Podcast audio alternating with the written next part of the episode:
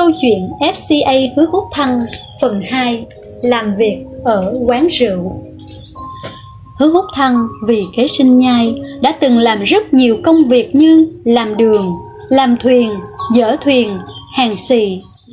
Những công việc này cần có sức lực. Mỗi ngày khi hết giờ làm, anh đều cảm thấy đau lưng mệt mỏi đến xả cả người.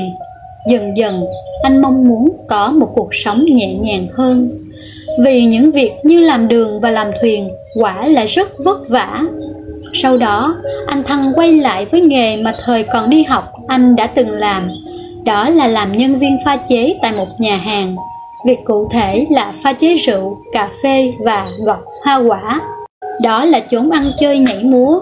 Những người con trai ra vào nhà hàng, đa số là những kẻ sa ngã, chỉ biết hưởng thụ tức thời, không nghĩ đến mai sau còn thành phần con gái cũng rất phức tạp. Kiếm tiền trong môi trường này áp lực tâm lý rất lớn. Không ai dám đảm bảo lúc nào thì xảy ra sự cố như nổ súng hay chảy máu. Vụ án gì cũng có thể xảy ra. Có thể hiện tại đang là âm nhạc du dương, nào là ca hát, nhảy múa, uống rượu, anh em tình cảm. Nhưng trong nháy mắt đã xảy ra án mạng lúc thì đánh nhau. Những kẻ điên máu sẽ xông vào quầy để bắt anh đưa con dao cho chúng. Nếu đưa, sẽ bị ông chủ mắng là giúp kẻ xấu. Nếu không đưa, thì chưa biết chừng bản thân cũng trở thành bia đỡ đạn. Vì sự tồn tại của mình, ông chủ thường hy sinh những tên tiểu tốt. Có lần, một người đồ đệ của anh bị người ta vô cớ đánh. Đó là một cảnh tượng vô cùng hỗn loạn, một đám người đánh nhau lẫn lộn đến cuối cùng không biết bên nào ra bên nào nữa. Chính trong lần đó, người đồ đệ của anh đã bị đánh phải nằm viện nửa tháng. Anh Thăng rất cẩn thận, chịu khó trong công việc. Anh thường làm tốt công việc của mình nên tiền lương ông chủ cho thường được nhiều hơn người khác. Dù như vậy, nhưng trong lòng anh vẫn không yên tâm. Anh luôn cảm thấy mình đang ở cùng với quỷ. Nào là sâu rượu, kẻ háo sắc, dân cờ bạc, vì muốn cải thiện cuộc sống để có được một môi trường sống tương đối yên ổn. Anh ngày nào cũng làm việc 16 giờ đồng hồ. Tuy bỏ ra nhiều thời gian như vậy, nhưng anh cũng chỉ có thể cân bằng thu chi hàng tháng mà thôi. Anh còn nhớ đã từng có một câu nói rằng, muốn thành công nhất định phải cố gắng, nhưng cố gắng rồi chưa chắc sẽ thành công. Những người làm việc trong môi trường này đều biết rằng rất ít khi có thể làm được 5 năm đến 10 năm trong cùng một quán rượu. Thông thường, nhà hàng chỉ mở cửa khoảng 2 năm là sẽ phải đổi chủ. Vua đổi, đại thần cũng phải thay. Nếu ông chủ đổi, thì bản thân nhân viên cũng phải biết điều mà từ chức đi. Làm nhân viên pha chế, khách đến quán bar hay chuyện trò với anh. Nếu đột nhiên gặp lại anh sau 3 tháng, câu đầu tiên họ sẽ hỏi anh là Giờ anh đang làm ở quán nào? Do vậy, tại các cửa hàng ăn uống ở Cao Hùng, nhân viên pha chế hay thường xuyên phải đổi quán. Đây là nguy cơ trong ngắn hạn, còn nguy cơ trong dài hạn, đó là nhân viên pha chế chỉ là một nghề nghiệp lúc còn trẻ thôi. Nếu quá 35 tuổi, sẽ không có ông chủ nào muốn nhận nữa. Ngoài ra, thu nhập cũng không được bảo đảm. Vì tháng này lãnh lương được 10.000 nhân dân tệ, sau 3 năm vẫn vậy. Nếu bình an vô sự là còn tốt, vì nếu không may thì chỉ có thể lãnh được 8-9 nghìn mà thôi. Trong một lần, sau khi lãnh lương xong, anh Thăng phát hiện trong tiền còn kẹp một tờ giấy. Anh giật mình, chưa bao giờ gặp trường hợp trong tiền lương mà lại kẹp giấy. Một cảm giác không lành dâng lên. Nhìn kỹ lại thì thấy trên giấy ghi dòng chữ Ngày mai anh không cần phải đi làm nữa. Anh Thăng sững sờ. Anh không quan tâm đến chuyện bị sa thải. Nhưng điều anh quan tâm chính là lý do vì sao anh bị sa thải. Anh luôn yêu cầu rất nghiêm khắc với bản thân. Đó là làm việc cẩn thận. Những thức ăn từ quầy mà anh đưa ra Chắc chắn là những món ăn có chất lượng tốt. Cũng được sắp xếp rất nghệ thuật. Chưa có ai mà không hài lòng cả. Thường xuyên có một số ông chủ đến mời anh về làm cho họ với giá cao hơn Xui anh từ bỏ công việc này để đến chỗ họ làm tiền lương tất nhiên sẽ cao hơn. Nhưng anh Thăng rất coi trọng sĩ diện, không có việc gì sẽ không bỏ việc. Khi nhìn thấy mẫu giấy trong tiền lương, hôm sau anh liền nghỉ rồi chuyển đến làm tại một nhà hàng khác. Sau khi nghỉ làm được nửa tháng, anh đi qua nhà hàng cũ, muốn vào thăm đồ đệ và các đồng nghiệp khác. Trước đây anh quan hệ với mọi người rất tốt, nửa tháng không gặp thì bây giờ nên vui vẻ chào hỏi nhau mới phải. Nghĩ vậy, anh Thăng đã quyết định bước vào, vừa đúng lúc gặp người đồ đệ. Hóa ra, người đồ đệ đó đã thay thế vị trí của anh. Ánh mắt anh ta không dám nhìn thẳng vào anh. Không lâu sau, anh được biết, chính người đồ đệ của anh là người đã dở trò. Xin hãy để em thay thế vị trí của anh Thăng, tiền lương mỗi tháng chỉ cần trả cho em 7.000 là được. Người đồ đệ bàn điều kiện với ông chủ, mỗi tháng có thể trả ít đi 3.000 đồng, tất nhiên là ông chủ đã đồng ý. Anh Thăng đã không giấu nghề chút nào, không ngờ lại bị đồ đệ đá ra khỏi nhà hàng. Có một câu chuyện kể rằng, mèo đã dạy hổ rất nhiều bản lĩnh, nhưng riêng chiêu leo cây thì không dạy. Sau đó, con hổ thấy bản lĩnh của mình như thế là đã quá giỏi rồi, chẳng còn gì đáng để học nữa, nên muốn ăn thịt con mèo. Nhưng mèo lại lập tức trèo lên cây. Anh Thăng sau này dạy nghề, nên học tập theo mèo mới phải, nếu không thì có nghĩa là đã tự sa thải mình rồi. Khi làm nghề pha chế, anh Thăng đã trở thành một người xuất sắc trong giới đồng nghiệp. Cũng chính vì vậy nên anh đã làm nghề này 11 năm. Có một cảnh phỏng vấn trên truyền hình thường xuất hiện trong đầu anh. Đó là một đoạn đối thoại của một phóng viên và một ông lão sửa cống. Phóng viên, xin hỏi tại sao ông có thể làm 40 năm trong nghề này ạ? À? Ông lão, để kiếm tiền. Phóng viên, ông kiếm tiền vì cái gì ạ? Ông lão, vì sống. Phóng viên, vậy ông sống vì cái gì ạ? Ông lão suy nghĩ một lúc rồi mới trả lời. Có lẽ chính là vì sửa cống. Anh Thăng đã thử đóng vai ông lão đó và tiến hành một cuộc phỏng vấn trong tưởng tượng. Phóng viên, xin hỏi vì sao anh có thể làm 11 năm trong cửa hàng ăn uống? Anh Thăng, vì kiếm tiền. Phóng viên, anh kiếm tiền vì cái gì ạ?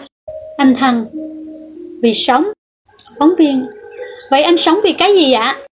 Anh Thăng không thể trả lời được nữa.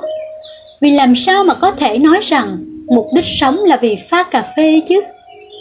Bằng cách đó, anh đã thấu hiểu được cuộc đời.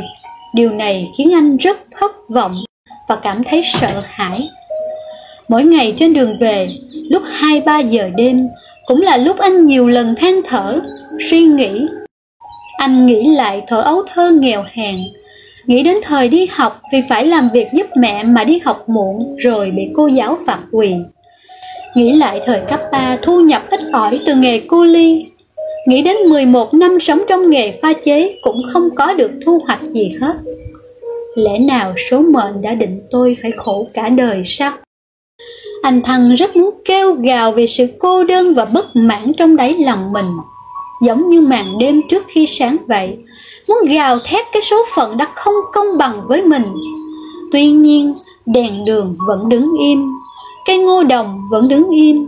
Mặc dù trong đêm đã cảm thấy mùi vị của mùa xuân, nhưng cuộc đời anh Thăng lúc nào mới thấy mùa xuân đây? Nhưng số phận cũng không phải là không công bằng Mặc dù cuộc sống đã khiến anh nếm đủ mọi gian khổ, nhưng lại dành cho anh một món quà tinh thần. Đó chính là có được một người tâm đầu ý hợp, coi anh là người tốt nhất, quý giá nhất. Dù tất cả đều đen tối, nhưng tình yêu tuyệt vời đã khiến hai người yêu nhau 5 năm. Đó chính là phần lấp lánh nhất trong cuộc đời anh. Vì cô ấy, anh Thăng thường theo dệt những ước mơ tương lai, vì muốn mang lại hạnh phúc cho cô ấy, anh đã cố gắng để kiếm được nhiều tiền hơn. Nhà họ hứa chỉ có một cậu con trai, nên cha anh rất mong con trai mình sớm lập gia thất. Mãi đến tuổi kết hôn, người cha vui mừng đến nhà gái bàn chuyện đám cưới. Nào ngờ lúc ra về lại ủ rũ không vui. Người cha bên nhà gái nói, con trai anh trong tướng mạo cũng được, chỉ có điều hơi thấp Người ta chê anh thăng thấp Vậy thì có cách gì cơ chứ? Bởi vì đó là do cha mẹ sinh ra là thế. Người cha đã rất buồn, anh Thăng lại càng buồn hơn, bởi vì anh đã mất đi người yêu đã 5 năm nay. Không lâu sau, mối tình đầu của anh mang đến một tấm thiếp mời đám cưới. Anh nghĩ cũng nên đến uống rượu mừng, vì dù sao hai người cũng là bạn, cũng nên chân thành chúc mừng cho cô ấy. Hơn nữa, anh cũng muốn đến xem người con rể mà người cha cô gái chọn là người đẹp trai đến thế nào, cao to thế nào. Nhưng ngoài dự liệu của anh Thăng, chú rể còn thấp hơn cả anh. Hồi nhỏ, cha anh biết con trai mình hơi thấp sẽ rất dễ bị người ta bắt nạt, nên ông đã dạy cho con trai khi đánh nhau với người ta nên nắm quyền thế nào mới mạnh sức hơn. Nhưng giờ đây, trước mặt bạn gái, anh đã bị người ta đánh bại, tất nhiên không phải bằng cú đấm mà là bằng chiều cao. Tôi không oán trách ai cả, nguyên nhân ở đâu? Bởi vì mặc dù đối phương thấp hơn tôi, nhưng người ấy là giám đốc của một ngân hàng, còn tôi lúc đó chỉ là một nhân viên pha chế. Vì cuộc sống, tôi phải làm việc tận 16 giờ mỗi ngày. Cho nên tôi muốn nói là, nếu tôi là cô ấy, sự lựa chọn của tôi cũng giống như cô ấy. Những thử thách đó trong cuộc sống, anh Thăng không thể nào tránh khỏi. Giống như cuộc sống gian khổ hiện nay của anh vậy, anh cũng đâu có thể lựa chọn. Sự thất bại, vô vọng và đấu tranh tinh thần giống như băng tuyết mùa đông phủ xuống khiến anh không có chỗ trốn. Nhưng anh đã bằng nghị lực kiên cường và lòng khoan dung để đối mặt với những giá lạnh trong cuộc đời và làm tan chảy băng tuyết. Trong một lần diễn giảng nhiều năm sau đó, khi nói đến việc này, anh Thăng nói, khi bạn gặp bất kỳ một việc không như ý, bạn không nên oán trách. Bạn nên nghĩ đến việc làm thế nào để nâng cao bản thân, để không gặp phải những lời oán trách đó, hay để không gặp phải những chuyện không như ý. Đúng vậy, trên con đường của cuộc đời, rất nhiều việc chúng ta không thể lựa chọn, nhưng tấm lòng của chúng ta thì có thể lựa chọn. Tấm lòng biết ơn giúp chúng ta học được sự tha thứ và yêu thương. Tấm lòng kiên cường sẽ cho chúng ta nhìn thấy cơ hội trong thất bại, luôn giữ tư thế phấn đấu trong bất kỳ tình huống nào. Khi người cha của cô gái nói anh Thăng là kẻ thấp bé, ông còn tặng cho anh một cái chổi làm bằng inox. Ông ấy nói, cái chổi này không phải để anh quét đất, mà đó là một thứ để tặng cho anh làm kỷ niệm coi như một lời chúc phúc của tôi. Chúc anh sau này làm ăn phát đạt, kiếm được nhiều tiền, quét hết cả vàng bạc vào nhà. Anh đã rất chân thành cảm ơn ông ấy. Anh hiểu rằng người cha của cô gái cũng rất khổ tâm, bởi vì người cha nào mà chẳng muốn con mình lấy một người giàu sang chứ. Đối với anh Thăng mà nói, Việc này chính là một sự khích lệ, có xấu hổ không? Cha của anh đã phê bình và hỏi anh rằng Chỉ thỏa mãn với công việc hiện nay thôi sao? Đúng vậy, tấm lòng của hai người cha đều giống nhau cả. Anh đã cất giấu cái chổi rất kỹ, bởi vì đó là một món đồ kỷ niệm sự thất bại, cũng là một món đồ kỷ niệm để khích lệ. Cất giấu cái chổi cũng chôn cất luôn 5 năm tình yêu, cất giấu một trái tim nguội lạnh. Anh tin rằng băng tuyết sẽ tan, nụ hoa mùa xuân sẽ nở.